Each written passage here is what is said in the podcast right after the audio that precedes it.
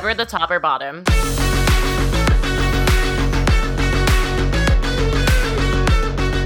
Hi, G. Hi, Shannon. Hello, everyone, and welcome to Three Books, One Plot, the only podcast on the web where one of us reads Life and Death, one of us reads Midnight Sun, and some dog whispering gamer girl from God knows where, New Hampshire, reads Twilight. I need everybody to welcome my good friend Kacie to the podcast today. Hello, Kacie. Welcome. Hello. Sorry about that one there, but oh god, no. I will never have a better title. Wow, do we have two New Hampshire guests in a row? is Winnie from New Hampshire? Winnie is also from New Hampshire, yeah. Straight up. Put us in a room together and within 10 minutes we'll find like a mutual person we both know. I believe it. Probably. I still believe it. Today, um, we are joined by our lovely Kacie. Kacie is going to be our Twihard of the week. She has read chapter seven of Twilight. Um, I am your feminist of the week. I have read chapter seven of Life and Death, and G is Edward's therapist this week. She has read ep- she has read chapter eight of Midnight Sun. Fuck So- yeah. And it's his birthday. We are recording this on Edward's birthday, which is fun because it's also the day our first episode Oh shoot! went live. yeah, it's a big day today. Happy birthday, Mr. Cullen. He's 121 today. Wait, is Edward a Gemini? Mm-hmm. It all makes sense. Yeah, he's a Gemini. A Gemini Cancer cusp. That sounds like it's bad based on your tone. It's not good. Stephenie Meyer's production company Instagram posted a happy birthday thing for him, and I was the first comment on it. And I was like, "Give me Alice's birthday." I mean, are you sure you want her to give you Alice's birthday? Because what if it doesn't match up with your astrological No. opinions? No, I I want them to let me pick. If she doesn't care, I am a devoted fan. What if she's like, Alice is also a Gemini? No, that's fucked up. See, but there's a big difference between Gemini women and Gemini men. That's the tea. Thank Hmm, you. okay. Mhm. Kacie. I'm glad you're here. Thank you. Back me up. I'm learning today. You're learning so much. Learning new things. That's that is an Ed flag. That is That is an Ed Fl- Gemini. Being a Gemini is our Ed flag of the week. Yes. There's I you know, this chapter is pretty much wall to wall Ed flags, but I think that's my favorite. Um, but yeah, I know Kacie in real life here in Los Angeles. Kacie will be leaving Los Angeles sometime. soon. Shannon is one of the few people that can beat me at bowling. Fact. What can I say? I'm just an athlete. I may not read many books, but I'm a fucking jock baby. so true. All right. Um, but Kacie, God. so now that I've gotten to know you over the past several months that we've actually become friends with one another, um, I have been very fascinated with your fandom history because Mhm. you are someone who I feel like anytime somebody mentions a TV show or an anime or a book, you're like, oh yeah, I've I've I've read that or I've consumed that. So if you can just give us a brief summary of any fandoms that you've been in or any ra- interactions that you have with Mhm. or around fandom, the floor is yours, my dear. So I think the first interactions with fandom for me were was actually like Doctor Who, because I got really into that when Matt Smith was the Doctor, and I think I just threw my sister and Wow, friends congrats on Morbius. these. thank you, thank you. It's a big moment. Um, but I also started at the same time getting into just a whole array of different YA series because I was constantly at my local library. So I feel like after the Hunger Games, there is this big burst of this dystopian young adults just series all over the place. Like if you had some kind of niche interest, you could find like a young protagonist dealing with whatever shit you were interested in, and you could find it. Yeah, they call that the YA boom. Oh, Yeah, it was crazy. It was so fun though. Oh my god, I've I've been buying all the books again and trying to like nurture that inner child and uh it's so great. It still hits the same way it used to. But it was the books and then being on Tumblr introduced me to the fandoms of more TV shows like Supernatural and Teen Wolf. I got really into the Vampire Diaries, both the books and the TV show. Ah. Um, and then again with just the YA boom, there was the uh, Divergent series. I was big with that, but my main Tumblr blog was primarily devoted to the Mortal Instruments and the Infernal Devices book series. Uh, shout out Jamie Campbell Bower, you sexy. Whew. Um, Hi, it's Hedda. yeah, it's, I've I've had I've had such a crush on that man for so long, and like in 2013, he ends up in all of these giant series somehow. Good for him. He's got a great agent. I've been in love with those cheekbones for a decade, and everyone's been shitting on me, and I'm finally validated. I'm so happy for you. I'm so happy. yeah for you. it just i you know uh, like a lot of people had kind of a crappy teenage experience and the the books all the media and just tumblr in general it felt like this awesome community to find people who liked the stuff that i liked would answer the questions we'd have awesome great engaging dialogue and i don't know it was it was a great escape and uh made some of my best friends through it. Um my friend that i ran my tumblr blog with when i was 14 i still consider one of my best friends. Um so it's awesome. That's so cute. yeah. My twilight spiel i wanted to mention is that i i had to like trace back my twilight lineage Mhm. but it came out in 2008 and i i figured out the timing of it i picked up this book that's in my hands for the first time on the way to the movie theater because i was nine years old i'm a baby um, I, I remember being on the way to the movie theater with my mom and my older sister and like trying to read as much of it as I could. And that's so cute. I thought about the timing of all of this. I looked back and that was something that my mom did literally like the weeks around my parents separating and like my father moving out. Really? Oh. That was Oh. something that my mom did to take my sister and I out to kind of like get us out of the house, have a good day, and like not be worried about that stuff. And yeah. I was thinking about that, and like when I think about that time, I, I kind of I think about this. I think about the books and the movies and how I felt instead of all of that big, heavy stuff that was happening in my life. And uh, it's cool to kind of realize that my mom was like, "Here's a distraction for you," and it ended up meaning so much to me.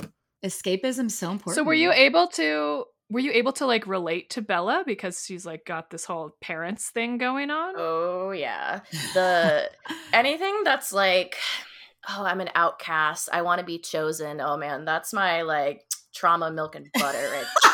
yeah, milk and butter, butter. And just the being like mad about everything. I'm I'm not as similar to Bella now. Like going back, I'm looking like, damn, do you like anything, girl? Valid. it is very funny, but like yeah, in epi- in like previous Yeah. episodes, like we've mentioned, like it does seem like it, the realistic teen girl experience. You're in a new town, and you're just everything. Like G said in a previous episode, is a world-ending calamity. yeah, especially in this chapter, she talks about like she deals, she makes a decision and she just deals with it, and she's like, I'll either be mad about it or I've made the decision. It's too late. And Mm. I think that like Virgo Queen. That's the whole her whole mentality about everything. Yeah, some some moments to admire Bella upcoming, so it's really exciting. I can't wait to get into it. I can't wait. If you want to let the people know where they can find you, where could that be? Yeah, I just have personals, which is really just me posting pictures of my dog. So if you want that content, you can follow it. Just Kacie Doan, nothing fancy. All right, so G, I'm gonna hand it over to you now, bestie. What are we in for? Okay, so let's start with our timeline check in. Uh, these chapters, once again, because our last chapter was a little uneven, these ones start at different points. So, Life and Death and Twilight start on Sunday, March 6th, and they take us all the way through the early afternoon of Tuesday, March 8th. Um, Midnight Sun ends in the same place, but it starts later. It starts on Monday morning, March 7th, 2005. So that's where we are. What we're going to do before we get into our actual uh, discussion of what's happening here is we are going to each give a 30 second summary of the chapter that we've read.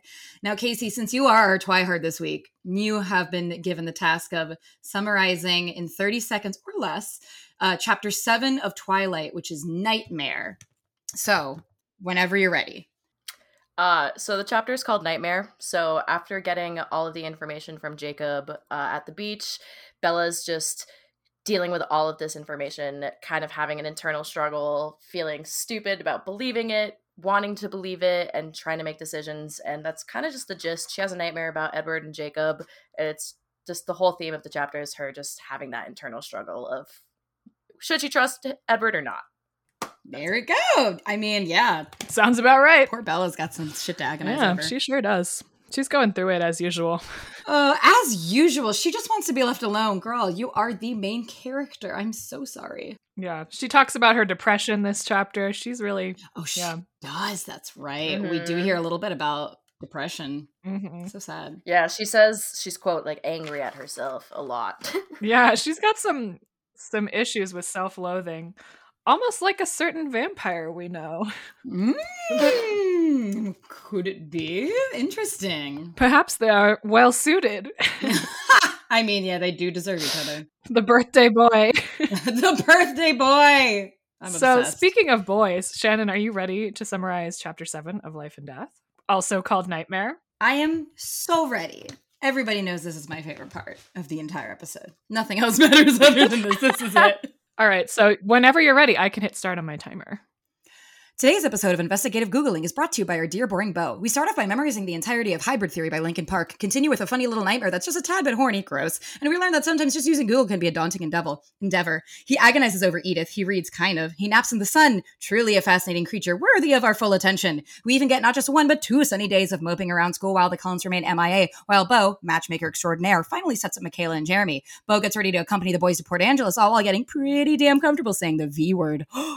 Ooh, that's a suspenseful ending. The V word. Mm, the V word. What could it Is it- mean? Is Vagina. it virgin?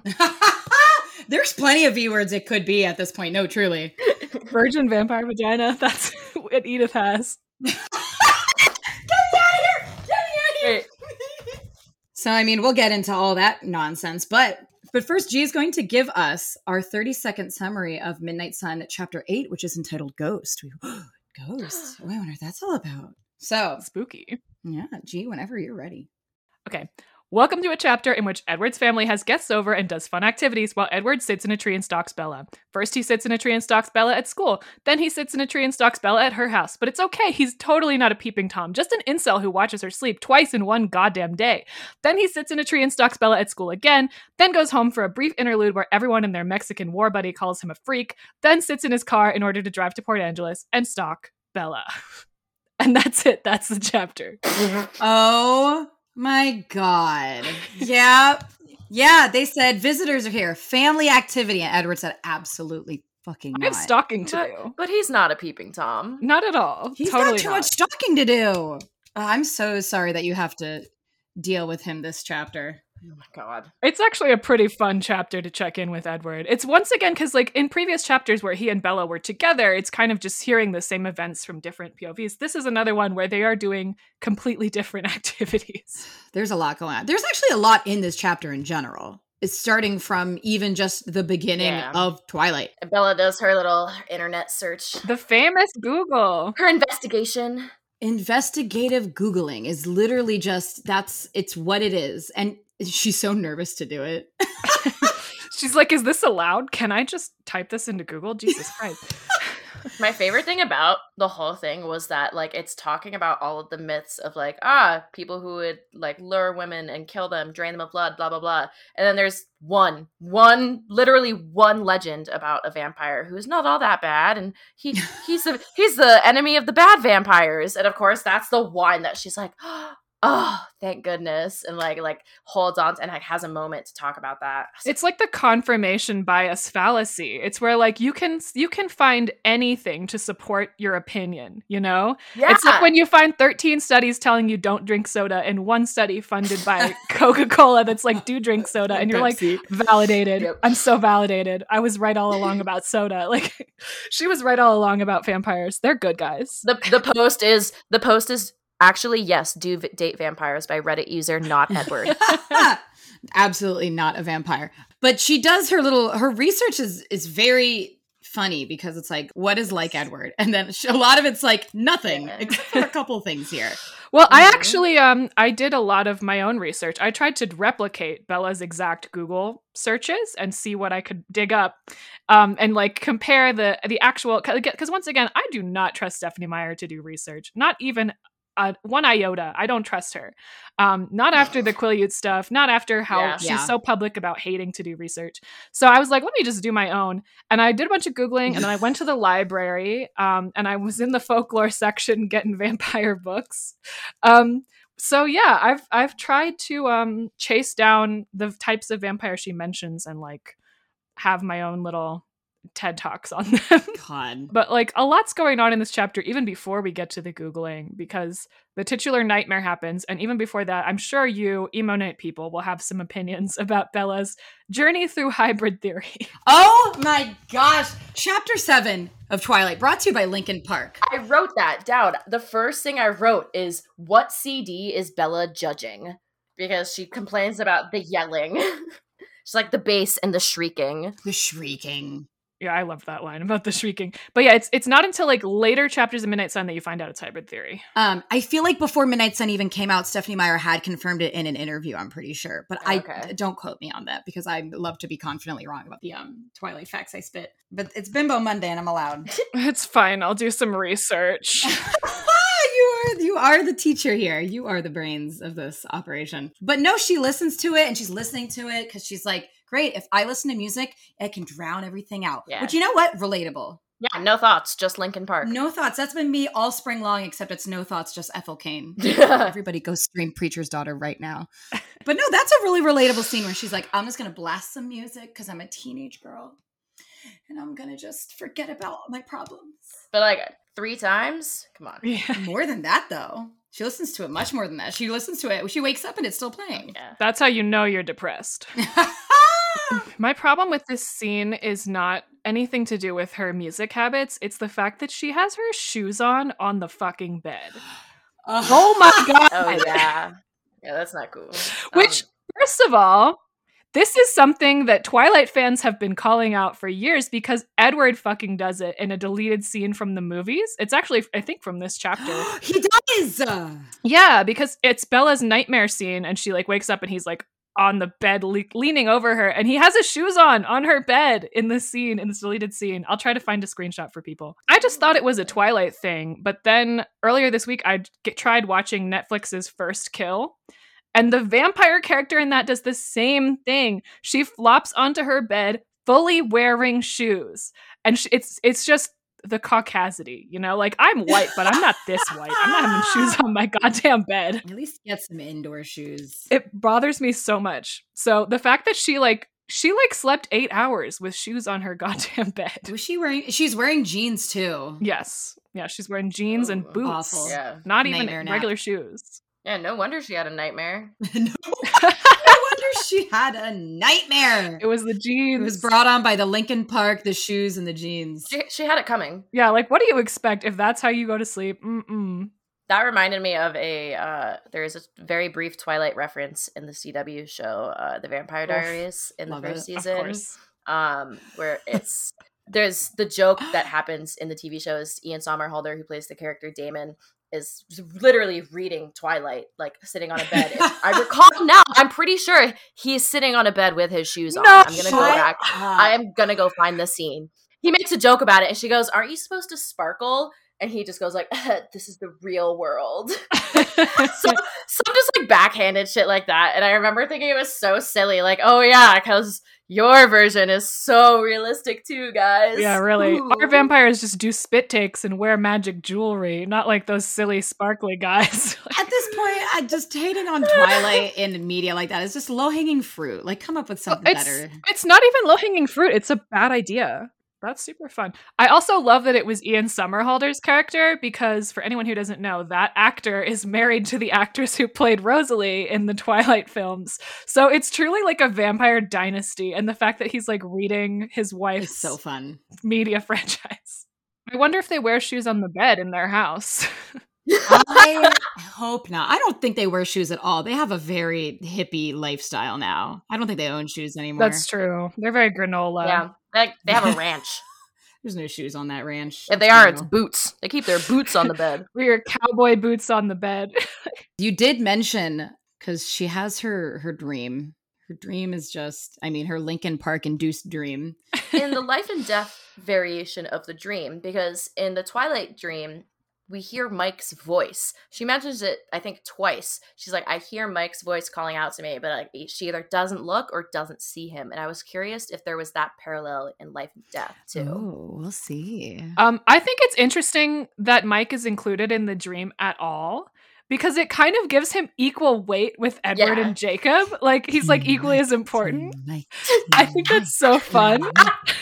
Mike, Like he's showing up in her dreams now. It made me so fucking happy. It's delightful. Mike is looking out for her. you can't let him know that he's in her dreams If Bella ever said Mike's name during one of her dreams, Edward would he would go back to the home and be like, "Someone kill me now." No, he would go straight to Italy and ask to die. Yeah. He'd be like, she likes Mike. set himself on fire. He would lose his damn mind. The object of my love has chosen has chosen a mere vulgar human boy over me and my tortured soul. The generically popular Mike Newton.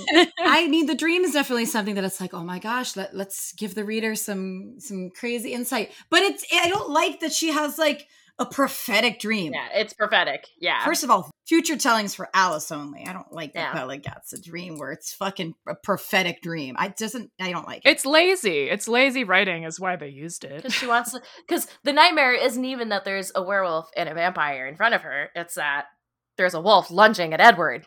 That's that's what scares her. Jacob that's what makes her upset. Yeah, Jacob turned into a wolf in front of her, and then lunged at Edward. And oh no, Edward and his oh no! his Edward is so helpless with his powers and ability to kill people. his glowing Oh. skin and his dark eyes as he beckons her into the forest. It's like okay, Oh yeah, the the beckons. Oh yeah, I wrote. I think I wrote that down. Wow. He well, he just beckoned like two chapters ago, so it's realistic.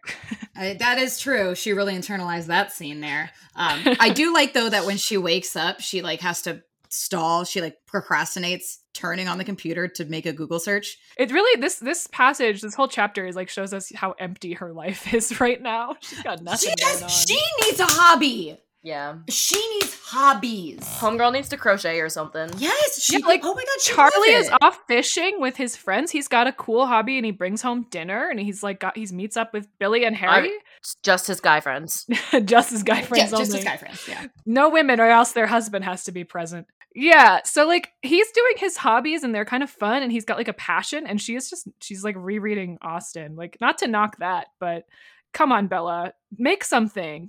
Learn something. Do something new. And even when she goes for her hike in the woods, she's complaining the whole time. She's like, "I'll just go go walk in the woods." well, and saying she can't possibly hike because she'll get lost. She's just too helpless to ever go on a hike. Like, get a compass. get a compass. Ask a Boy Scout for some tips. I don't know. Yeah, Mike's parents own a sporting goods store. Go ask Mike's mom for some maps, you know? Go ask Mike. Ooh, go ask Mike.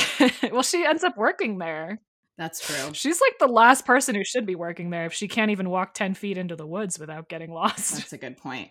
When it goes to her um, research, though, that she eventually decides, and her research again, she just Googles the word vampire. Me too, girl. I have some fun little notes on all the types of vampire that she lists off as coming up in her Google search. Ooh. Um, Let us know.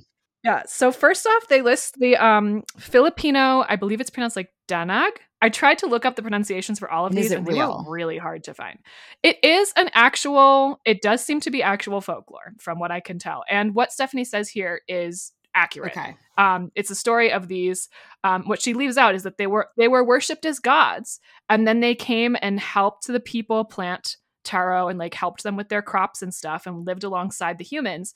And then one day they were like out in the fields, and one human got a paper cut of some kind, some kind of finger cut, and the vampire was like, "Oh, let me suck that for you," just kinkily, and then ended up enjoying the taste of blood so much that it drained her dry. So that actually does kind of feel like a new moon parallel a little bit because the whole thing is catalyzed by a finger cut. Um, and also the fact that they were revered as gods. Oh. Kind of interesting. If you guys know more, and also, you know, if I say anything inaccurate here, like again, this is literally me doing Bella style Googling research. So, like, it might not be totally accurate. A lot of the sources I could find were just like people's blog posts t- go- talking about Twilight. So it was kind of hard to find something that didn't have anything to do with Twilight, honestly. Um, next one, she lists the Estri, which I hope I'm saying that right. It's supposed to be French in origin, the word, so maybe. Um, these are the Hebrew ones from like Jewish folklore. Um, notable stuff about them they're a pretty traditional succubus, they're hot women. Um, they're preoccupied with seducing men and eating babies, like Bella says in this Yeah. passage. Um, Hell they can do a bunch of stuff. They can shapeshift into animals. They can fly only if their hair is down. If their hair is up, they can't fly. Um, they are not at all deterred by religious iconography. So that's kind of like the main parallel with Twilight is like they can walk in to a synagogue. This sounds like an article that like Republican fearmongers would write about like liberal women. I can only they're gonna their eat hair is down. They're beautiful. They're succubi. These educated women. These girl bosses. My favorite factoid about them was um, They can cure themselves by drinking the blood or eating the bread and salt of some of whoever harmed them. So like if you hit them, they have to go eat your bread and salt. you got to go get a pretzel out of your fridge. They mostly seem to be a cautionary tale against being nice to pretty women cuz like they were like they would ask you to pray for them and like ask for blessings and stuff in the sources I found. So it's like the cautionary tale is like, don't give this woman bread, don't pray for her, let her starve. like classist. So next up is um the Upir, which is quote unquote Slavic. Um, and the legends I could find about it were mostly Polish, with a little bit of Ukraine and Belarus thrown in. Um, and this one is one of the alleged origins of the word vampire in English, because you can kind of hear the similarity, Upir. Um, and this is a really broad one. It sounds like it was very different from community to community across this pretty big region of Eastern Europe. And there's so many ways to make one, and they're all super fun. So you can be a person cursed before death, a person who died suddenly, someone whose corpse was desecrated, a quote unquote dead person over whom an animal jumped, a suicide victim, a witch, an unbaptized child, a dead person buried in an old shirt, or someone killed by another Upir. So um tag yourself. Why are you a vampire? Why are you an Upir? I think an animal jumped over my, my dead body. She's a witch. I died in an old t-shirt. Buried in an old shirt. It does. This one in particular is super ableist because there's a bunch more other things that qualify you for like, ooh, this person might be might be an Upir or might turn into one when they die. And they're all just like basic shit that's like very Oh, no. othering. So it's here we go, another list. Um other ways to be an Upir. Be a redhead, Edward Cullen. Be left-handed, people with a quote unquote limp unibrow or double set of teeth, people with a big head, that's me. Um, anyone who practices a non-dominant religion, and that depends on the individual community what their dominant religion is. So, like, it's a lot of really minor things that can make you a vampire. So basically, anyone who disagrees with you is a vampire. exactly, it's like a great excuse to like other Yeah. absolutely anyone. It's it sounds like similar to people who were accused of being a witch or Yes, yeah. Vampirism, um, as we know it, like culturally, didn't really pop up until like 1800-ish, like late 1700s, and then it didn't really kick off until Dracula, which was written in the 1890s. So like there's a long time where people they had these concepts, these more localized, like cultural specific types of vampire, but they didn't have the word vampire and it wasn't this like universal concept that we think of it as today.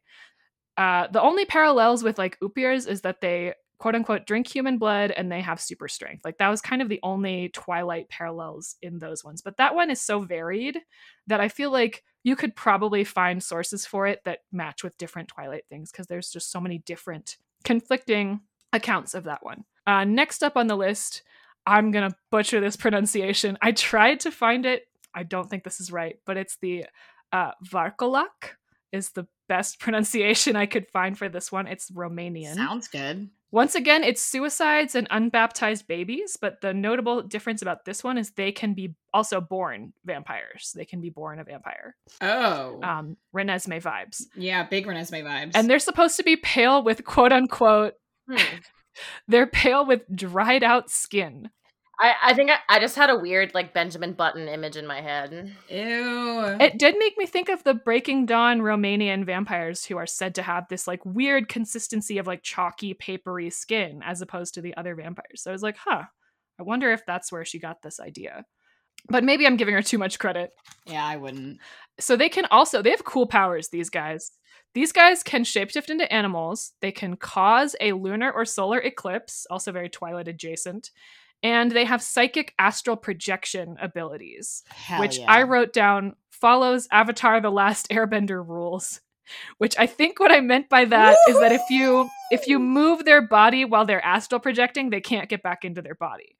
I think that's what I meant there. Oh no. Um so yeah, that's Put them back. kind of interesting. Like they have psychic powers, which is closer again to Twilight vampires. So that's maybe the parallel there. Um, none of the sources I could find on those corroborated Stephenie's allegation in the books that Varkolak are beautiful. I didn't find any evidence to support that. Uh, they're just supposed to be a paler version of how the person looked in life because they're a corpse now. We've got two more. So the second to last one, the Nelapsi, um, those ones are Czech from Czechoslovakia slash Czech Republic now. Um, they are indeed, as Stephenie says, known for slaughtering whole villages. Hell yeah. They also carry a plague with them wherever they go, Hell yeah. and they torture their victims. So these guys are like even better. probably the worst ones. Nice. They're bros. And they're notably described as ugly. They have greasy hair and like a million needle fangs in their mouth, so not very pretty. And they're always naked or wearing their burial shroud. They're usually naked, so that's a fun detail. Um, Nice. the Twilight parallels for that one are again supernatural strength and speed. They're not harmed by the sun, and their hunger is never fully satisfied, which is kind of a Twilight vampire thing. and then um then we get to our last little good guy vampire. Just a one little footnote of a good guy vampire. And this one, I swear to God, if you Google Stregoni Benefici, all you will find is Carlisle Cullen. Wall to wall, Carlisle Cullen yeah, because results. Stephenie made it up. Oh, really? Yeah, this is the only Google search that she made up. yes, yeah. And if you Google it, your the first results are like some of our Tumblr friends posting about it. Um, it does tell you in later Twilight books. It's like Carlisle is responsible for this vampire myth existing. which I think is fun. People have gotten very creative with the the backstory there of like how exactly did Carlisle become an Italian vampire myth? That is one fun thing because I like to just shit on Carlisle. That is one thing. I think him having a myth named after him and him having this like legend fully based off of him, very cool, very fun, very interesting. Would like to see that explored more. I had so much fun duplicating Bella's research. She just has this line where she says, I was sitting in my room researching vampires. What was wrong with me? and I was like, dude, same. She's so embarrassed. Yeah. She gets so embarrassed over the fact that she even Googled the word vampire. Like she gets mad. But she like she gives up. Yeah, she gives up. She's like, "Fuck this, I'm done." She's so embarrassed she has to go touch grass immediately. she does. when she realizes, okay, they Edward really might be a vampire, and she's like weighing her options. I really like that entire scene because like she's like, I have two things that I can do. Either I can be like, you're right, I'll stay away, whatever, or I can just like continue on with this because she says, and I quote, if it was a reflex to save lives, how bad could it or he be? And I agree with her there. Yeah, no, she's she's because doing very much like I'm a monster. I am evil. I'm the worst. she's doing a good job weighing like his actions against his words and seeing like Yes. which one is actually and in her experience at least true like she doesn't know he was planning to kill their whole science class she just knows he saved her and that was his first instinct was to save her so like she's kind of right like he's genuinely not um at this point a threat to her Yeah. except maybe a threat to her privacy jesus christ no. She admits to herself that she says, like, quote, that she's I was already in too deep. So cue the Sum 41. self-aware in too deep and I drown. No, I really I like Bella in this chapter for the most part, or at least in the first half of the chapter. I don't remember the second half yet. We'll go through the notes. But I really like that she's like she weighs her options and honestly, go off, girl. Let's get you some dick. I like how she describes the the woods in the same way she describes cars. She tells you all the names of the trees and then she's like, "But I didn't know any of the names of the trees." And it's like, "Yes, you do. Yeah. you just told us them." You do. Yeah, you do. She also talks about how t- Charlie taught her all these tree names, which I think is so cute. This image of like Charlie teaching his It young is daughter about nature. I love him. It's super sweet. He loves nature. He likes to be one with nature. He's an outdoorsy guy. Um, but should we get a title drop? Yes, title Yeah, drop. We do get a title drop. First title drop. Page 139. Even if, but I couldn't think it. Not here, alone in the darkening forest. Not while the rain made it dimmest twilight under the canopy and pattered like footsteps across the matted earthen floor. I put the book down. I was like, Ooh. yes, Twilight, there it is. And I think we get we're it's like first of at least two, maybe three title drops that we get in this book, but it's notable Are there a occasion. few? There's at least one more. Yeah, there's a few. But this is the first title drop. Hey, it's cause for it's celebration. so exciting. Oh, random fact about this chapter. Um, I didn't know that Charlie is balding because I think about the Charlie actor all the time and his little head of hair. Charlie's balding in the book. He's got a receding hairline. Yes. Yeah. Or that he has he has curly hair. Curly hair receding. Um, curly receding hair. Billy Burke does not have. I love that little paragraph about Charlie. There's some good Charlie moments. He- First of all, he congrats to Charlie on his large successful fish catch. Um, Yeah. Uh, happy Father's Day to Charlie. Happy Happy Father's Day, Father's Charlie. That was yesterday. Yeah. Happy Father's Day to Charlie, Billy, Harry, Carlisle, all the DILF crew. You know, you love to see it. Me it. too. The DILF crew. But yeah, no, the Charlie passage is interesting. She talks about how she could kind of see what Renee must have seen in him back in the day because he's kind of handsome. She's like, oh, my dad's kind of handsome. Aw. And um, she mentions that Charlie and Renee eloped when they were 20 and 19. So respectively, yeah. that's why they're so against early marriage. And I don't blame them one bit. There is also a really funny part where she goes to because it's, it's suddenly we have these beautiful days. Bella gets her son finally. Yes, Sunny. She gets her son, and on one of the days, she goes to open her window, and she thinks, "Like, wow, I can't believe that opened so smoothly." If you recall last episode, I didn't catch that. Oh my god. Mm, it opened so smoothly. Edward has been oiling her window. Oh my god. I hate it here. I'm gonna cry.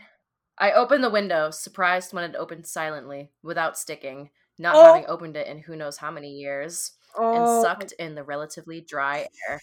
Oh, it's so fucked up. it's so bad. That's such a good Yeah, one. It's really funny. Wow. You know what else is really funny is that when Bella's finally at school, reveling in the sunshine, she gets to school early just so she can sit in the sun. Eventually, Mike approaches her, and wh- while Mike approaches her, I need you all to know that we get our first mention of khakis. Yes, I have this too. Is wearing khaki shorts. Mike is wearing khaki shorts, and that is, if anything, that just proves that he should be taken seriously as a love interest for Bella because he's wearing khakis too. So true. So true. Mormon author approved. Oh my god. Khaki shorts and a striped rugby shirt for Mike. I will say the the the idea that the that somewhere where it's cold and rainy usually that the second it's anywhere over 60 degrees everyone's in shorts and t-shirts that is very accurate Yeah, hundred percent. yeah I like all the activities Bella is doing. She she brings her raincoat and she sits on it because everything's wet and she doesn't want to get her her ass wet, her jeans or whatever she's been wearing. Um she sits on her coat and then she starts doodling. She's trying to do homework but instead she doodles five pairs of dark eyes, which was she drawing all five Cullen siblings? I Stalker behavior. What in the hell, Bella? She could have been. I just think it's important to note all these moments when Bella is just as much of a stalker as Edward. Like they're made for each other. She if she had the power to climb in his window, she fucking The would. obsession. yeah they really are they're the same flavor of weird Mhm. yes. that like normally normally someone would be like ah that's a red flag but they're like I oh like that. She's like, "You're a freak. I kind of like it." Mhm. Classic Tumblr post. Her exchange with Mike's cute. I said her talking to Mike about the Macbeth essay is me and Shannon. I had a note that says, uh, "G, I need your thoughts on Bella's essay subject because Mike's like, what did you? What are you writing your like uh, Shakespeare essay on?" And she's like, something about misogyny or whatever. I don't remember. yeah and shakespeare characters i think She's talking about Macbeth. She's talking about whether the treatment of the female characters in Macbeth is misogynistic. Um, and Mike just looks at her blankly, like he has no clue what the fuck she's talking about. I am Mike. is mike a himbo big time. Oh, he's definitely a himbo. He's popular. He's wearing khaki Yeah? shorts. I'm gonna find me a Mike. Her exchange is. I like her ex- whole exchange with him though. They're like happy to see each other. She's pretty kind to Mike in her internal monologue again, which is notable when she's so unkind to everyone else. because else. she's in a good mood. yeah. yeah Um, and she's like very patient with him, and he actually kind of gets the hint for once. I really like that she's honest with him, Yes. especially with the Jessica stuff. Like, Finally. because she couldn't she doesn't she doesn't have to mention like, hey, I think this would make Jessica upset or whatever. But she does, you know, and like it clicks for him. And like I think that was important. And I don't know, I appreciate that the relationship they have and the dynamic. yeah. I do enjoy that she's like, and if you tell anybody this, I will cheerfully beat you to death. Yeah, that was funny. That's a great line. such a good line. But she gets invited out by the girls. Like she's, I Good karma. She wing woman for Jessica, and Jessica invited her on a fun outing. what I don't enjoy is that like while she's talking to Jessica and she like doesn't immediately agree to the plans until Angela's like, "Will you like come out with us?" And then she's like, "Fine." But when she's entering the cafeteria and realizes the Cullens aren't there, she like says something along the lines of, "Oh, I just stopped pretending that I'm even listening to Jessica." Ugh. And it's like, girl, I was rooting for you this chapter, and then you have to start being like rude about the people trying to be nice to you and include you again. Yeah, seriously. Like Jessica doesn't have to drive you. It's like not a short drive. It's a decently long drive to Port Angeles and like include you in these plans when like you're not even going to the dance, you know? Like they're just inviting you to be nice and hang out. She does redeem it by seeming kind of excited for her girls' night towards the end of the chapter. yeah. But it's like if she's not going to get friends, then have have hobbies. Then just have hobbies at least, girl. No, she comes around to it. She calls, I said, not Bella, calling Jessica and Angela her girlfriends. That's another, like, Stephenie Meyer's so fucking old. She thinks this is a totally hetero way to refer to your friends. And it just comes across as, like, okay, Bella, you silly gay goose, you know? you and your girlfriends. Oh, me too. But I love that for them. I love their girls' night. I love it. I'm obsessed. Honorable mention just for movie Jessica, and because I I absolutely adore her. I think Anna Kendrick killed it. Yeah. Um, just in Bella and her girlfriends when Bella gets to the dance and immediately sees Jessica. Gestures between her boobs. Bring that back up when we do Midnight Sun, because it's going to be relevant. Say yes, done. Um, she goes to gym and there's a lecture on the rules of badminton, and she has a very funny quote um, where she says, "Never mind that the day after tomorrow they would arm me with a racket and unleash me on the rest of the class." I want to know what rules they're talking about in badminton. Seriously. that it takes not one full period, but like enough time that they need to go into the next class. yeah, like what the hell? Like, Badminton's badminton is pretty straightforward. Especially since they just did volleyball. They're pretty similar sports. They follow the same rules. Just saying. Good point. That's my issue with Twilight right now. I also think we have to talk about how Bella, the part where Bella is. We need to mention this again in Midnight Sun and Life and Death.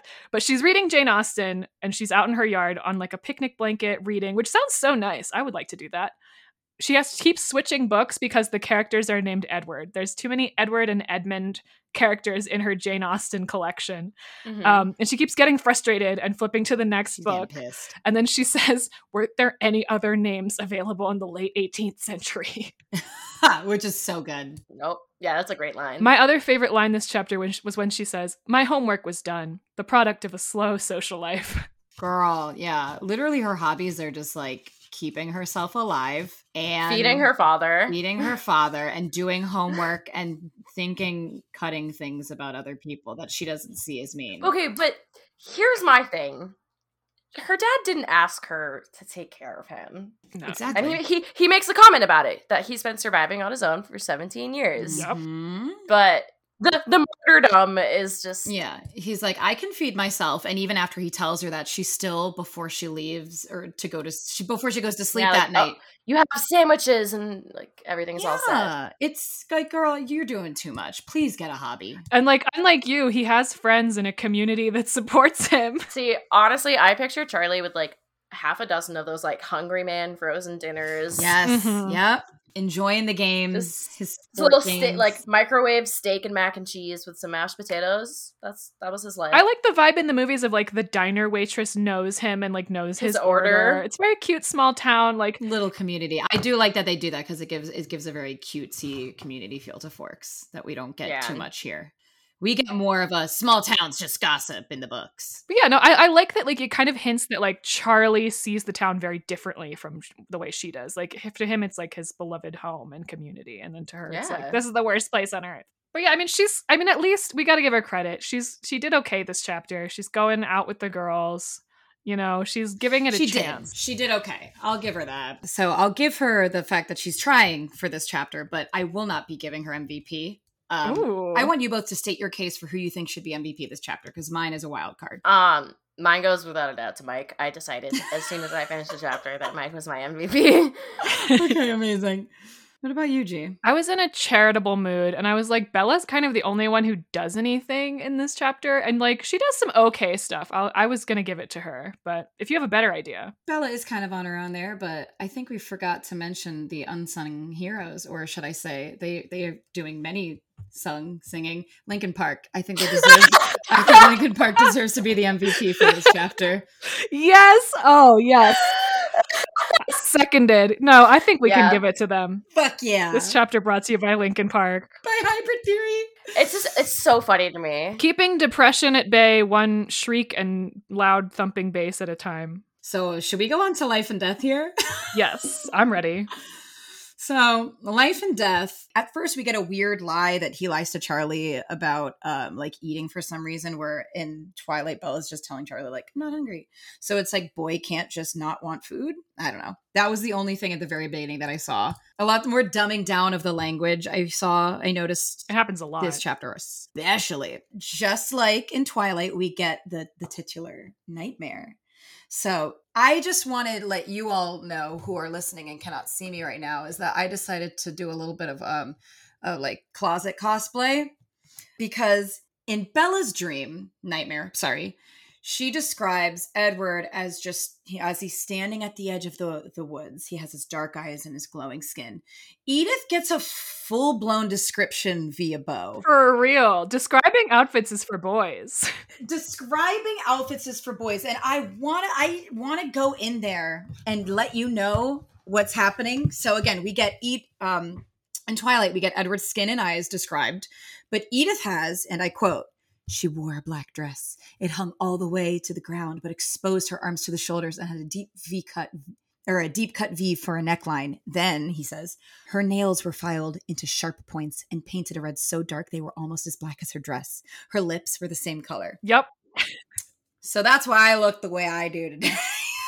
So he's he's whipped, is what I'm hearing. He is Exactly. So- it gives us such weird horny boy energy that I didn't even like reading it. It was very weird. I didn't like it. I'm sorry. What boy has ever noticed that a girl has her nails done? For real. Edith is serving cunt, honey. Like, come on, baby, show us what you got. No, Edith got all dressed up for this nightmare. She said, I'm going to serve the full horror look.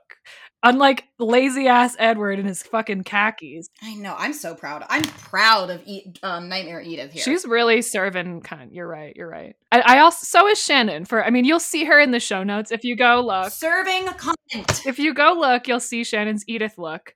I think she should do a full Edith Cullen Make makeup a tutorial. TikTok. Make a TikTok. I love that in this chapter, we both read this and I was like, oh my God, I gotta run straight to the library. And Shannon was like, oh my God, I gotta do a full makeup look. I'm so not like other girls. Literally, G is not like other girls, and I am a dumb little bimbo girl. Also, happy Bimbo Monday Happy Bimbo Monday to Shannon and Edith. hmm to us queens. Yeah. Edith is celebrating. But other than that, like the nightmare goes the same way. Um, McKayla does get the same mention that Mike gets in the nightmare because both Julie and McKayla are just like, "Oh, we gotta go." But I mean, if Edith is standing at the edge of the uh the woods looking like this, mm-mm, honey, Looking like a fox? Come Mm, on. looking like a little hottie. No, he simply can't. Yeah, but Jules was probably just pouncing on her in a fit of lust, you know? Edith said, "Come and get it, honey." Exactly. Bella gets ready for her little comfy day. She puts on comfy sweats. Beau puts on quote unquote yesterday's jeans and an old sweatshirt. Gross. Comfy sweats for girls only. So they're starting their day. They got dressed. Bella tells us he she never makes her bed. She's like, I made my bed, which I never do. Beau doesn't say that because Beau makes his bed every day. he is a clean, neat, hygienic boy. He has quote unquote OCD, so he's got to make his bed every day. Unlike that slob Bella. I just wanted to highlight it because it's kind of the only hint we get from her point of view that she's a slob. Like all the other evidence that she's a slob is like from That's a good a point. the Yeah. contrast with Beau or B Edward's narration being like her room was a fucking mess. I broke in. which is really funny. Um so like Bella is so not self-aware usually. But no, eventually she goes to turn on her computer. And she Bella has to fight for her life against these pop-up ads, which is honestly it brings me back to being on the computer in like 2004, 5, 6 and literally It's so having to fight for your life. Yeah. Beau doesn't have to X out of shit. Oh. He starts his computer up and it behaves. Pop-ups for women? Pop-ups for women. Do you think it's because it was written in 2015 and Stephenie had like in the intervening years forgotten that was a thing? Forgotten about that. I just like to imagine that she thinks only women are sensitive to advertisements. Like only women will see ad and be like, must buy. Women be shopping. Yeah. Women be Only shopping. we are susceptible to marketing. Well, marketing. actually, according to our last chapter, men be shopping. So they're they're advertising to the wrong people. These pop up ads. They should be targeting Mm, good men. point. And eating. Shopping and eating. Speaking of eating, Beau and Bella both have cereal while they're getting on the computer. Only Bella finishes hers, Beau doesn't finish his. I really want to know what kind of cereal Bella eats. You know it's some dry raisin bran. Beau can't finish his cereal because he eats too slowly and the last bites are too soggy to finish. Man's not hungry. Man's not hungry, Sam. Yeah. Also, I feel like Beau feels a lot stupider than Bella does as he's googling googling vampire. I feel like the narration is a little different. Again, the the phrasing of a lot of things get changed in this chapter to make it seem dumbed down. But like Beau as a character, his internal monologue is more like I felt like a fucking idiot. Whereas Bella's kind of like, "Oh, I guess I'll Google vampire." He's like, "I'm literally the stupidest person alive for this." he's like, "I'm dumb. I'm insane. I don't know what I'm doing," which which is kind of relatable. So I'll give him that there. He also gets more Google results than Bella. Did you guys notice? He does. He does. Can you do have the list of who what more what else he gets or what she gets versus what he gets? Or no? I don't have the list of what she gets, but the ones that he gets that she doesn't are Halloween costumes and convention schedules. That's right. She's really on like a convention kick in the second part of uh I mean, when was this written? 2015? yeah, or at least that's when it was published. So we're assuming so. I guess Stephenie had been to a lot of conventions by then. Beau does get some much more fun Google results. I also like that um, Bella blames the town of Forks for her clownery, while Beau does not. Bella's like, it's Forks making me stupid. That's funny. I didn't catch that. When Beau is agonizing over like what do what does all of this mean? Because Beau does the same thing where he wanders off into the woods and like he does the same thing about like let's go off the trail and not get lost. Um, he's like sitting there and having his meltdown. Um, Vampire thoughts. Bella lists a few different things that she's thinking about in terms of Edward, like his whatever those traits are. And both of them, both Beau and Bella, list inhuman beauty as a trait. Beau mentions that first when Bella, that's further down the list for her. She's talking about how Edward's magnetic personality draws Bella in. But for Beau, Edith has a magnetic body. Ugh, don't love it. And I hate it here. Did you get the one about the different ways they speak? Who? Who speaks? Edward and Edith. So it says Bella tells us that Edward talks like a turn of the century novel, but Beau is sure to tell us that Edith talks like the historical romances my mom loved because boys can't fucking read. Renee loves historical romance, not Beau. Don't get it twisted. He doesn't fuck with that girly shit. Mm. Beau doesn't say Twilight though, and I know that it's not the name of the book, and we've already gotten the life and death title drop, but that upsets me that he doesn't say Twilight. He says Dusk. That is sad. and that's a That is huge deal to me personally. She should have called this book Dusk instead of Life and Death. That would have been funny. Everyone would have ripped her to shreds Evening. if she did that. Evening. Eventide. And I feel like that's the name of like 30,000 Twilight fan fictions. He has his little sunny weekend. He's so, he's in such a good mood when he goes to school. Um, McKayla comes over to Beau, just like Mike came over to Bella. They're chit chatting. Beau's in a Wait, really did you good mood. talk about McKayla's outfit? We got to talk about McKayla's outfit. Oh no. Ooh, tell me about McKayla's outfit. I remembered it said something about a skirt, but I don't remember what else it said. Tragically, McKayla is not wearing khaki because khaki is for boys in this Mm. chapter. Rather controversially, khaki is for boys only. Um, McKayla is wearing a tank top and quote unquote. Honestly, it's because it's hard to fit ass in khaki.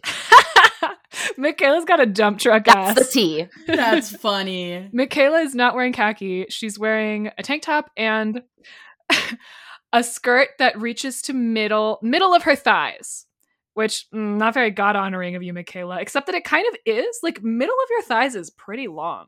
Is that just me? Like No, I think that sounds pretty standard school dress code. My question was going to be Do we think Stephenie is trying to make McKayla's outfit dress code compliant? Or do we think she's just, in her Mormon opinion, that's a scandalous and sexy skirt length? Both, honestly. Um, so weigh in, guys. If you think, tell us whether you think it was a dress code thing or a Mormonism thing that McKayla's wearing a medium length skirt. Beau does not get points this chapter. Once again, describes McKayla as annoying. I think it's right before at the Oh. beginning of this conversation, and he's in a good mood, and this is the way that he's thinking about her still, even though he has like a good convo with her. And he turns her down um, nicely the same way Bella does, just being like, I don't think Jeremy would like that. But he breaks man code, which is so fucking stupid. Well, I think it's notable that, like, I think the reason that's there is that she didn't want to have Beau say the same fun line as Bella, where he threatens to cheerfully beat McKayla to death. Because, again, that's a little different coming from a guy to a girl. You're right. she didn't have him say that to cute little McKayla in her skirt. Um, but he does say something else weird, which he says, It's your word against mine, which comes across as pretty sinister to me. It is. I love that he says that. I, I kind of like I that don't know about that. because he's like, I'll just fucking lie about it. What are you gonna do? he's like, I'll fucking lie if you say shit. That's kind of like what Edward and Edith said in the van chapter. They're like, No one's going to believe you. Yeah, he's taking a page out of Edith's book. He's like, she her gaslighting's been working really well on me. I'm taking a page out of that book because she's doing something right. he learned from the master. I also think it's notable the the um the exchange where they talk about the essay is gone because heaven forbid a boy write an essay about misogyny. We can't. That's a women's studies issue. Beau isn't a women's studies. Or the fact that a boy finished his essay ahead of time for class. Because True. Bella makes a point to not tell Mike that she's finished in order to spare his feelings. Twilight, the girls go to Port Angeles to go dress shopping, and that's where Bella gets her invite. In Life and Death, the boys are going to go to Port Angeles to quote unquote catch a movie and order corsage corsages because they don't need to dress up. Yesterday's jeans and an old sweatshirt will do the trick. That's what these wearing to the dance. That's exactly what they're wearing to the dance. Old clothes, dirty khaki clothes. shorts. Wear your khaki shorts to the dance. Khaki shorts to the dance. Absolutely. Can you imagine? I just pictured a khaki tuxedo. That's exactly what Edward would wear to a dance. if Alice wasn't there to stop him, he would just khaki tuxedo everywhere. oh, Alice, I miss her. Babe, the khaki tuxedo stays on during sex. yes, it does. That's the honeymoon. oh my god. Um, when Beau realizes that the Cullens aren't in school, he's a little more paranoid than Bella is. Like Bella's really upset about it. She's like, oh, Yeah. she's like depressed about it because they're gone because it's so sunny. But Beau is a little more paranoid. Paranoid. He's like, what if she's onto me? Like, what if she knows I figured something out? He thinks it's his fault.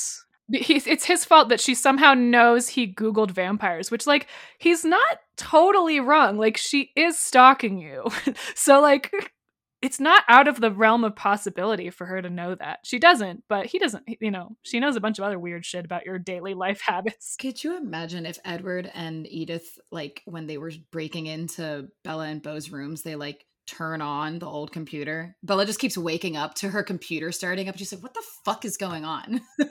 because she's hearing It's the AOL dial up tone. Yes! keeps waking her up at three a.m. Oh, that'd be funny. She'd be like, "This room's haunted as shit." to check her search history and see what she's been Googling. Yeah. Oh yeah. So um, where Bella reads Austen, Oh my God. Oh can't. He couldn't. Why could he? How could he? No, he Because has he's to- illiterate. He has to read 20,000 Leagues Under the Sea. Um, I wrote here, my note was, I don't even know what this book is about or the genre. G, give me a quick Yeah, summary. What the that- hell is oh, this? God. It's exactly what it sounds like. It's about a submarine crew going on a submarine voyage with lots of cool sea monsters and stuff. What? It's like adventure story, like vintage adventure. If you don't want to read the book, there's that Journey to the Center of the Earth movie series starring Josh Hutchinson or Hutcherson, whatever. And Yeah. the second one is about this movie or that That's book. fucking hilarious. I was kind of pissed about it because the Jane Austen thing, it's relevant to the story because it's she's reading about characters named Edward. It's kind of like a funny joke that she can't get away from him. This one has no Ediths. There are zero Ediths in 20,000 Leagues Under the Sea. So I was like, she couldn't have found a book with an Edith for him to read about. I'm imagining instead a passage where he's like, ah, I tried to watch my favorite show, Downton Abbey, and I couldn't listen to my favorite singer, Edith Piaf and- every Allstate commercial was pure torture. Like, I think that would have been so much more fun. Beau is a bro who probably watches Deadliest Catch, so No. he has to he has to read a book about fish. For him enjoying ocean things and enjoying 20,000 Leagues Under the Sea, why doesn't he like going fishing? Suck it up, dude. For real. good Go hang out with your dad, you brat. I just love the difference between like Bella reading about like quaint Jane Austen comedy of manners versus Beau being like, "Where's my giant squid?" They're both laying on the grass, Bella and Beau, in their respective books. Bella thinks about how nice the sun feels on her skin. Beau says, Fine, whatever. I'd get a sunburn instead. so, sunscreen, I guess, is for women or just caring? I don't know. Yeah, no, that is I think that is accurate though. I will I can agree with that. Sunburn is for boys. I don't think Bella's wearing sunscreen here. I think she's just Sunburn is for boys. Yeah. But he's super sad because I mean, like, he hasn't seen Edith. The Cullens are gone. He thinks it might be his fault. Um, Bella describes her depression in Twilight she mentions a line about her depression. Beau calls his depression in Life and Death idiotic. Bella doesn't say that. Self aware king. Self aware king. He's like, my idiotic depression. It's like, ooh. Interesting. I think it's important to note, though, that that passage worrying about Edith is completely not in Twilight. Bella falls right to sleep. Beau, like, lays around thinking about why Edith missed school, telling himself he totally doesn't believe in vampires. He has a really excellent line. I needed to stop being so paranoid. No one had ever found neuroticism attractive, and I doubted Edith would be the first. Being neurotic, a neurotic little fuck. Again, Bella still preps Charlie dinner for when she's going to be in Port Angeles. Beau just says, "Get fucked, old man." He doesn't. He doesn't prep shit. he doesn't. Um, doesn't prep shit. It's so funny. He also seems much more confident in his knowledge that Edith and the Cullens are vampires. Bella doesn't seem t- as keen on using the word. What other comments did you have, G? So he's wondering about his Seattle trip with Edith and whether it's still on. And he says, But then who knew what social rules vampires felt comp- compelled to follow? And I said, Well, Beau, as we find out in this next chapter of Midnight Sun, not many. Nope, not at all. We're little criminals. All right, so MVP. I I had uh, just a very normal MVP for this for this chapter here. I think the MVP should be McKayla, just because Beau called her annoying, and he fucking hate when he does that because he called her annoying a couple times already. I think, and I just shut up. So I my MVP is McKayla. State your state your cases. What what do you guys think? I can give it to McKayla. No, I mean, I said Mike for Twilight, so I support McKayla as well. Mm, yeah. my little girl boss. Good for her. I think that's fun. Linkin Park and McKayla. Linkin Park is essential to the Twilight universe. the. Twilight cinematic universe. Hit us with your list, girl. Okay, you ready? Things that are for men. Describing people's outfits, wearing the same jeans two days in a row, khaki shorts, homework, giant squid, narwhals, neuroticism, sunburn, and going to the movies. Things that are for women. Black lips that match your black pointy nails, comfy sweats, pop up ads, finishing your cereal, having red in your hair, cheerfully beating people to death, and most importantly, having girlfriends. That's for women. If you're a ma- if you're a boy, you can't have a girlfriend. Yep. Girlfriends for girls only. Happy, Happy Pride. Pride. Are you guys ready for Midnight Sun talk? G, I'm so excited for you to talk about this chapter because this chapter is so fucking fun. I will say I do slightly object to the title of this chapter because I feel like a chapter called Ghost should have some ghosts in it, but we'll quickly learn the reason for the title is super lame. It's just utterly Edward lame. Um, the opening passage of this chapter is some of the most pretentious nonsense he has spouted yet. He tells us he doesn't see much of Peter and Charlotte because he's behaving more like a ghost than a vampire. And then he has this um he's basically saying like I could be hanging out with Jasper's cool friends, but instead I'm going to sneak and creep and stalk Bella. And he the way he describes it is so pretentious. He says I hovered, invisible in the shadows, where I could follow the object of my love and obsession, where I could see her and hear her in the minds of the lucky humans who could walk through the sunlight beside her, sometimes accidentally brushing the back of their, her hand with their own. She never reacted to such contact. Their hands were just as warm as hers. like, fucking. I'm gonna play you a song on the world's tiniest violin, Edward. Jesus Christ. I'm not. I'm going to hit him upside the head with it. He's just like peak insufferability. And his behavior, like, it just gets worse.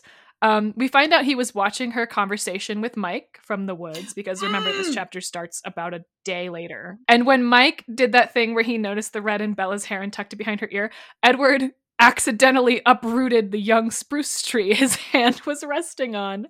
So he's like going full incel watching this conversation go down from the woods, uprooting trees. Mike is just being a just a normal kid trying to get a date with the girl he has a crush on, and Edward's like, "I'm gonna fucking kill him." Yup. It's very tame flirting. Actually, um, drink Very again. tame. Drink again for thoughts of Mike murder. I do like though that Mike does think of him as a freak, and every time Mike thinks the word freak in reference Yes. to Edward, it adds a little bit onto my lifespan. So thank you, Mike. You're gonna make me immortal, bestie. Love you. Same. This one's for you. I also think it's notable that it not only does he want to kill Mike in this scenario, he also wants to snatch Bella up and like physically kidnap her because another guy asked her out. Ed flag number five million. Like, Oh man. He decides that like the reason Mike Mike hasn't noticed Jessica's into him is because Mike is so selfish, unlike Bella, who's a perfect unselfish genius who has never been inconsiderate of anyone else's feelings in this entire book. if only he could hear her thoughts. If only he could hear her thoughts. If only he could hear her thoughts. For real. They would have not ended up together in the first place. She would have been just dead. But I think the most important part of this passage is that we learn it's actually canon that Jessica has bigger boobs than Bella's.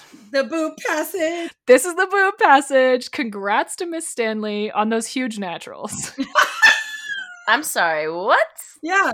Mike has this trail of thought when he's like thinking like, wait a second, Jessica's into me, and he's walking away and he's thinking, huh, bigger. I guess she does have bigger boobs than Bella. And honestly, hats off to Mike for the funniest thing any of the characters could have thought in the entirety of this book. So like, Yeah, cheers. that's funny. Jessica's boobs are like a thing in the movies. They're a character. They're a supporting character at this point. Is- or Jessica's boobs. Can I nominate them for the MVP? Honestly, you, could. You totally could. we have an early nominee for Midnight Sun Chapter 8, Jessica's boobs.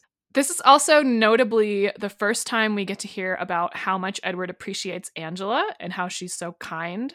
And he wants to compensate her somehow for letting him stalk her brain in order to stalk Bella more conveniently. Yeah. He's like, her head's such a nice place to be because she's such a nice girl. Date her then. He says he he notes he's listening when she makes plans to go to Port Angeles with the other girls, and he says, "I automatically planned my own surveillance." This is fucking nine one one. He's planning his own surveillance. Ugh, I don't like that. God, yeah, he like talks about the surveillance, and then he even says the words like "my nightly pursuits." It's like you mean breaking and entering, my guy. He sounds like a freakish like militia, like guy who thinks he's like defending democracy or something. Like Oh, he's he telling himself like it's surveillance. Like It's not. It's crimes. it's crimes. Ed flag after Ed flag. I was so bored by his stalking of Bella, though. Like I was, and it's not because it's the third time we're seeing these scenes. It's repetitive. It's just so I'm bored of it. It's like, yeah, we get it. You have your monologue. It's super repetitive in this chapter. Um, and while he's thinking about his stalking and how he needs to watch Bella to keep her safe, he says a line that just makes me mad. And it says, I knew Jasper had warned his one time brother to avoid the town. First of all, fuck off, you little freak. Uh, don't you dare spill, speak ill of Peter. We like Peter. We love Peter in this we love house. Peter.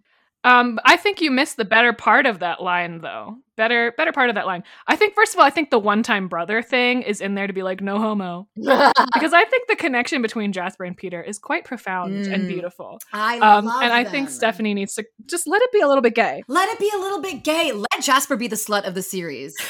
for real. Let the homies be homosexual. the fun part of that line is that Jasper, when he's telling his homies to stay away from town, he cites Edward's insanity as both explanation and danger. So he's like, don't go into town or Edward's gonna fucking murder you because he's gone a little bit crazy this week, um, stalking this girl. So, like, just don't do Imagine it. Imagine being Peter or Charlotte, though, and you're coming to visit, and like your friend who you're visiting is like, I have to fill you in on something kind of fucking crazy. Come here. I want to be in Peter and Charlotte's heads for this chapter. They're like, this will be a normal visit, and it was not. For real. We get just a little bit of their heads at the very end, and it's so great to see Edward specifically through their eyes. It's so funny. Okay, well, we gotta again talk about Jane Austen some more. Oh, God damn it. Um, because it's interesting here that like Bella Edward tells us where Bella stops in the books. He like is reading over her shoulder with his like super sight, I guess. Um, and he tells us that in Sense and Sensibility she stops one paragraph before Edward Ferrars is introduced, and in Mansfield Park she stops on the paragraph where Edmund is first mentioned. Um, so this this chapter is just like Edward and Bella Jane Austen book club, basically. and I'm just imagining Edith reading over Beau's shoulder about the narwhals and giant squid. like, what is he doing? He's just listen. She's gonna let him hit it because he's goofy, and that's it. I just think it's funny that he's reading over her shoulder and he sees exactly where she stops in these paragraphs where Edward and Edmund come up. And he's this fucking genius century old vampire still cannot put it together that the reason she's angry at her book is because it's his name popping up over and over. Fucking moron. I think we have to mention that like the reason this is in here at all is like Stephenie Meyer's Austen obsession. She is majorly obsessed with Jane Austen. She has a whole movie she produced about Austen stuff. Come on, girl. I I mean like I like Jane Austen. I've read her stuff, but like this whole paragraph feels very weird and unnatural and like why are we hearing so much about precisely which, which passages Bella is reading? It really feels like Stephenie like unnecessarily shoehorning in her other like hyperfixation into the book. Mm. Um, so more power to her, I guess. no, I don't want her. No, no power to her. His stalking is it is getting boring, and what's getting most repetitive of, at all is him constantly justifying it to himself. Um, it's like this passage where he says, I felt an uncomfortable spasm of guilt, because what I was doing now was not precisely good, but it wasn't anywhere near as bad as my nightly pursuits. I wasn't technically even trespassing now. The base of this tree, he's in a tree, grew from the next lot over, let alone doing something more felonious. But I knew that when night came, I would continue to do wrong. Title of his sex tape. I hate it here. I hate you. I hate this book. I hate Edward. I fucking hate it here. He's like, technically, I'm not being a creep because I'm not on her property. Dude, looking for loopholes is still creepy as hell. Yes, he's like the guy on Twitter that starts arguing with you and then he starts like sharing dictionary definitions. He's yeah, he's he's like trying to use technicalities to justify what he knows is shitty behavior. He's like, "Well, I'm technically watching her from a tree on someone else's property." Like that's not better. And he even he even drags poor Mike into this because he's like, "I'm nothing like that disgusting pig Mike Newton." We got to read that passage in full when we get to it. But first, there's another another passage that I'm like, oh my god, this is gonna have to be a new. Oh, no. I think it's it kind of fits into an old drinking game rule, but he tells us the only reason that he even stays up in the tree in the first place, the only reason he doesn't jump down and go watch her sleep from fucking right up in her business, um, is that he's disgusting in the sunlight. He's so disgusting in the so sunlight. gross. He's is Edward a homophobe? He says, Could I be any more grotesque? Which is another title of his sex tape. And again, he's not thinking she's going to be terrified because a strange man is broken into her property and is standing over her watching her sleep. No, she's going to be terrified because he's glittering. Bella's just terrified of glitter. She it's her number one I fear. Sparkles are scary. She can't get within five miles of a strip club or Coachella. Like she's too afraid of glitter. It's an irrational fear. Yeah. That's why she had to quit ballet. they made her put makeup on once. And then she says Edmund in her sleep. Um, and Edward thinks back to a couple chapters ago, I think it was episode five, where she said his name in her sleep. And he realizes, like, oh, Edward, you dumbass. She was dreaming of Jane Austen characters. And specifically, he says, all along, her dreams had been filled with Hugh Grant in a cravat. Which feels to me like a little bit of a what were you doing at the Devil's Sacrament situation? because it's like, Edward, if Austen is so gay and so for women, how do you know about Hugh Grant in a cravat? Why is that your first thought, sir? no, what are you doing at the Devil's Sacrament? Again, like shoehorning in her Jane Austen fandom and her like movie fandom, not even Jane Austen, Jane Austen adaptation fandom of she likes Hugh Grant in a cravat, I guess. Um, now we get to Charlie's thoughts. What were your thoughts on Charlie's thoughts? I, I didn't have any thoughts about Charlie's thoughts because th- I'm just so bored by Edward's stalking. I want to watch Peter and Charlotte playing football with the Cullens. All right. Well, I'll try to fast forward through the rest of the stalking as much as possible because this is just a stalking heavy chapter. It's real repetitive. Yeah. Um, but yeah, he once again listens to Charlie's thoughts. He's not just stalking Bella; he's also violating Charlie's privacy, so that's great. Um, he listens to Charlie's thoughts, and all he picks up on is vague annoyance and hunger. That's for you, Sam. Man's hungry. um, and he he also notices the other thing in Charlie's thoughts is they're full of love and concern for Bella, which I think is just so. he love him daughter. He love him daughter. Happy belated Father's Day, Charlie. Yeah, he once again he makes plans to stalk her to Port Angeles. Um, and then we get what Shannon alluded to earlier, the really excellent passage about how he's so much better than Mike Newton. And it's egregious here because he accuses Mike of crimes that Mike is not even committing. Edward is the one committing crimes in this chapter. And he he has the nerve to say, and then I left, knowing I would return while she was asleep, ignoring every ethical and moral argument against my behavior. But I certainly would not trespass on her privacy the way the peeping Tom would have. I was here for her protection, not to leer at her in the way Mike Newton no doubt would, were he agile enough to move through the treetops. I would not treat her so crassly. Which, ah, This is so uncalled for. Mike did nothing of the so kind, sir. Up to drag Mike into this. He's literally like, I'm nothing like that disgusting pig Mike Newton, but I'll be damned if I don't break into this girl's bedroom and watch her sleep without her Yeah. knowing. I hate him so much. I don't know where Edward gets off talking like that. I'm sorry to any Edward fans that are listening to this who are thinking, no, no, I'm sorry. I simply can't. I can't. yeah, I no, don't like him. I can't stand for this. This is he just doesn't come off looking great in this chapter. Um, and especially because it reminds me so much of like incel talk. He's like, I'm not like that nasty, horny bastard Mike Newton. I'm a gentleman, milady. He's like tipping his fedora here, like I'm a nice guy.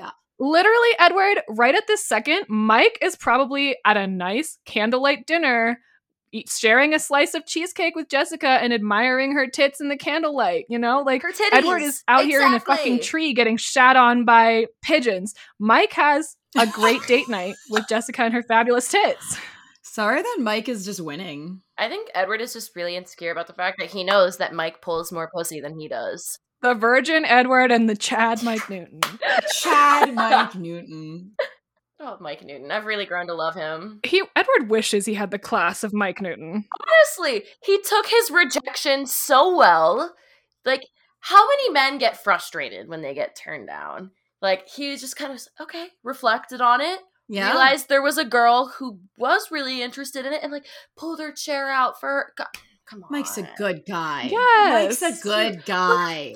17 year old. Edward, how old are you? No excuses. No, no, no excuses. Emotional maturity of an eight year old. I swear to God. Speaking of getting ass and people who get ass, Emmett. We love Emmett. We love and Emmett. in this chapter, he fucking he leaves Edward a note inviting him to play football with the whole family and Peter and Charlotte, Jasper's friends, the guests who are there. And I am so mad that Edward says no because we see could have had a whole other scene of vampire sports. Like, oh, What was his reasoning for not wanting to play? She had to stalk Bella. Oh. Yeah, he has to keep her safe from spiders in her room and stuff. he can't play football because he has to watch Bella sleep. Right. Ugh. Yeah, he like scribbles the word sorry under Emmett's pleading no, and it's like, don't even, don't even apologize, you soggy rat. On the other hand, I bet they had a lot more fun without Edward present. Oh, they Oh, absolutely, had more fun. I just needed him to be present because he's the POV character. Like, I bet, like, I'm sure he's fine, whatever, but at the end of the day, he can hear everything that you're thinking. Like, that's a wet blanket. I'm sorry. I'm gonna, like, think one wrong thing and be dead. It's yet again another example of like the Cullen family actually having fun and doing activities together and like doing things with their vampire powers, like playing games and having a fun time with their friends. It just sounds so nice. exactly. Yeah, like Edward, where are your friends, bitch? he has zero. He has poor self control. Yeah, he also has friends. He has to, Edward has to punish himself. That's why he can't have friends. Ugh, I blame Carlisle. his only friends are his siblings and his mom. His mom is like his best friend. mom. The people that have to love him. Yeah, no. So he instead of playing football, he goes to Bella's house. He watches her sleep, and this time she's thrashing around and muttering derogatory things about forks in a glum voice. So yeah, par for the course for Bella. Sounds about right. Yep. And then we get the whole next day. He once again stalks her through school. It's very boring. I'm not going to get into it. He's planning on how he's going to stalk the girls to Port Angeles, but he doesn't want to follow them directly because then he'd have to drive the speed limit, which is a hideous thought. it's Oh so, again, like he's like, he can't even stalk right. He's like complaining about stalking. And it's like, th- you chose to do this. The most mundane things are huge inconveniences. Yeah, like you don't have to do this. Go hang out with your siblings. Exactly. Stop being a bitch. It is fun though because when he's trying to think like, okay, I guess I'll just wait a little bit so I can like speed to Port Angeles and don't have to like obey the speed limit. He like goes home and we get some fun. Yes, this is the one time he bothers to even say hi to their guests. He's the worst host. Never go to Edward's house. He's a terrible host. Horrible. I personally think it's it's funny because of the physical descriptions of Peter and Charlotte. It's a little bit funny to imagine them playing football because um, Charlotte is described as Alice sized. And according to the guide, she's a little taller. She's five foot exactly. So she's towering over Alice. But like, just imagine the two of them like t- teaming up against Emmett. It is funny though because Charlotte's like, "Oh my god, he was so normal and pleasant last time we met," and it's like, "Girl, you do not have to lie. Yes. You you know that he can no. read your thoughts. You don't have to lie right now. Just think what you want." Well, I, I see it as like Edward was faking it last time. He was like trying being fake and like, yes, welcome to our home. And like this time Mhm. he's just like mask off. I don't give a fuck. I'm sitting in the corner playing emo piano songs. Yeah. Oh, that's right. He's literally playing piano while they're like in the other room talking and like saying goodbye because they're about to leave. They've only been there a few days. They're about to go home. They're about to go. It's so weird. Yeah. Edward like missed them completely. Peter's thoughts are interesting though. Before we get to Peter, we have to get to Rosalie and Emmett because as soon as Edward gets home, Rosalie thinks, why even bother coming oh, home? Queen. Love that bitch. Queen. Love that bitch.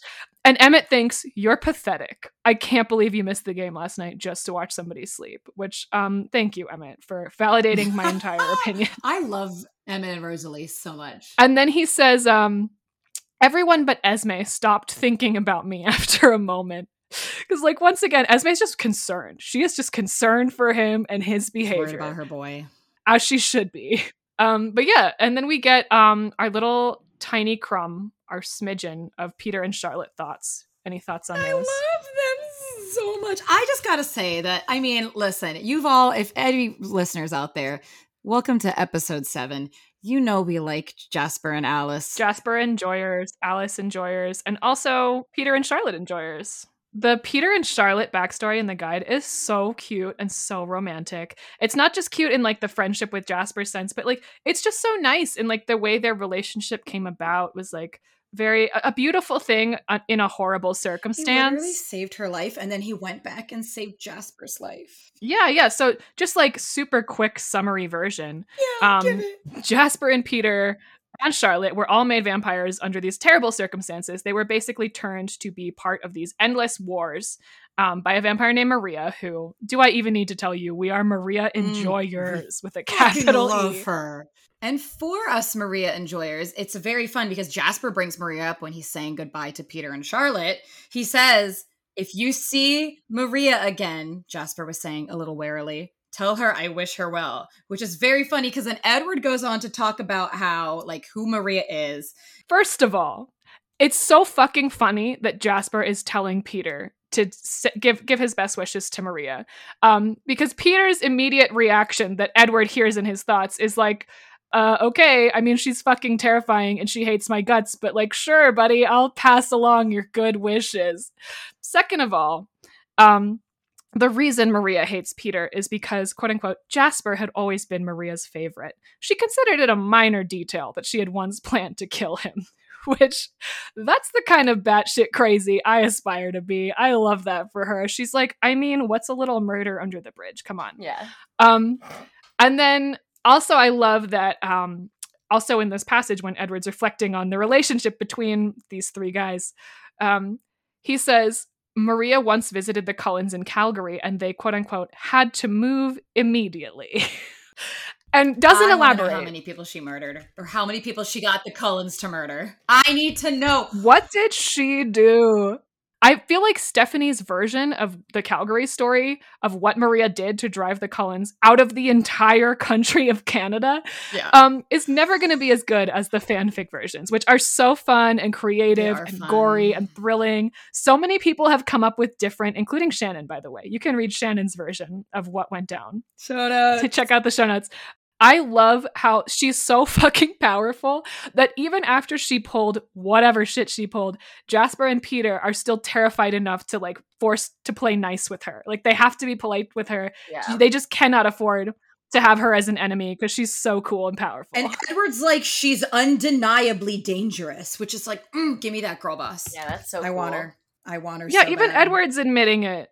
They're all scared of her. Peter and Charlotte just have no fucking clue how to react to Edward's weirdness. They don't know this guy. They don't have the context. The rest of the family is kind of like, ugh, fucking Edward. And the two of them are like, what is this guy doing? Like, why can't we go into town or he'll kill us? Like, what is he? He's comes home and just sits in the corner banging out tunes. Like, Just what? banging out some ballads. He sees them he sees himself from their point of view it's so nice to get like the normal vampire point of view on the cullens because like Mhm. they position themselves right when edward's talking to bella as like oh we're like vegetarians but the way peter and charlotte react to them and like how weird they are makes it sound like more like they're breatharians. You know, like they're so fringe, they're so weird to, to be doing this in vampire culture. They're like they're literally gonna die. They're literally gonna go crazy from And this honestly, diet. they might. Um, and I think it is notable that like vegetarianism, a lot of people are vegetarian and vegan. There are only 12 quote unquote vegetarian vampires. So it is, it's much more fringe within their their culture. I love vampire culture. I also love the part where Emmett and Rosalie once again just team up to fucking roast Edward in their thoughts. It says, Madman, Emmett threw after me. Idiot, Rosalie thought at the same time. Poor boy. And that was Esme. so you've got like once again Emmett and Rosalie. And then Alice like fucking chill. They're going away. Yeah. Alice um tells him, she shows him in her vision, she gives him concrete proof, like, don't even worry about Peter and Charlotte. Look at this. They're not gonna go anywhere near Port Angeles. They're not gonna go anywhere near Bella. I have the proof right here. And Edward, quote unquote, pretends not to hear. Because he needs that as his excuse to continue stalking Bella, which he says. He says right, he's like, I have to pretend not to hear because I need that excuse. My excuses were already flimsy enough. Mm, he's so aware of his own ed flags, his own criminal behavior, and he like doesn't even give a fuck. Yeah, and that's you know the end of the chapter. It ends with him driving to Port Angeles. Um, and the only fun part about that is that he says that it's a car with an engine that Rosalie boosted for him last year when she was in a better mood. All right, then I guess we can go through my favorite lines. Oh god.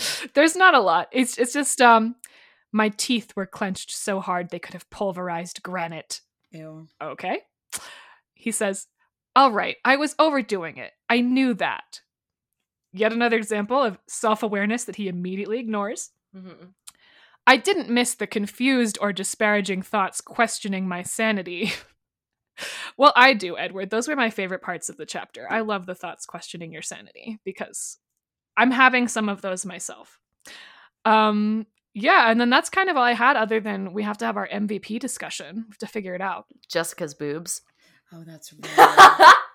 Jessica's I boobs. think I not that a case needs to be made for them. I mean the cultural impact. What about you, G? I mean, I had Rosalie just because I love a good roast, and she's again roasting the shit out of him this chapter. But I'm willing to go go Jessica's boobs. Her one-liners are so high quality. but like I I can I can hold off this chapter because I know she's about to get even better one liners if we just wait for it. I originally had Maria for driving the Cullens out of Canada and stealing my heart in one fell swoop. But I understand that she just gets a passing line, so we can definitely give it to Jessica's boobs. Like and what a what a bimbo Monday. What a bimbo Monday! Yeah, our MVPs this time were Linkin Park, McKayla, and Jessica's boobs. The best. These are the best MVPs we could ask for. Some good shit. And especially give a round of applause to Kacie for coming up with that because she had her third eye wide open. No, Kacie, thank you so much. Again, if you want any dog pictures, you can find her social medias in the show notes. But I mean, she sa- sadly has no current uh, fandom presence, but maybe she can be convinced otherwise now. While we've been recording this, I was like, man, maybe I should make make myself a new Tumblr. Start being active on there again. It's Do so it, fun, do it, girl. do like it. honestly, throughout the years, Tumblr has always been my favorite way to like consume and share content. We're in a good era right now, Tumblr Yeah, was. but if, of course, pre pre the war on titties. I know, awful, bimbophobic. Such a travesty. But yeah, you guys can you guys can follow us on our social medias. We are three books, one plot, all spelled out everywhere except for Twitter, which is just the numbers instead of the spelled out letters. Send us an email, send us an ask on Tumblr. Let us know what you think. Our email is at Gmail. Um, and G, do you have Bella's safety tip of the week? I do. I, you know, it was hard to pick a safety tip this chapter because it wasn't as safety tip heavy as our beach episode. But at the end of the day, um, the one that stuck with me was Bella's Bella's beautiful example to always sit on your jacket so you don't get rain on your ass. Safety tip of the week, courtesy of Isabella Swan of Forks, Washington. Don't get rain on your ass. Sit on your jacket. Um, thanks, Bella. Thanks, Queen. Stay safe out there, guys. Yeah, stay safe out there, carry that jacket, and we'll see you guys in the next episode. Bye. Bye.